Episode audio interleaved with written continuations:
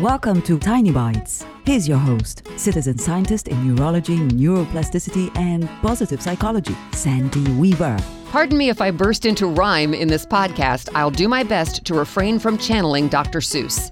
Did you have his books when you were a child? If you have children, did your children enjoy his silly words, rhymes, and deep wisdom? Yes, there is wisdom in those Dr. Seuss books. His books are filled with wisdom and life skills tucked in among the colorful pictures and silliness. One of my favorite Dr. Seuss isms is You have to be odd to be number one. Or maybe that's a quote attributed to him and he never actually said it. It sounds like he should have said it, so let's just say that he did. We're all a bit odd in some way, and sadly, many of us are more concerned with fitting in, so we try to hide our oddness. It's that oddness that makes us unique.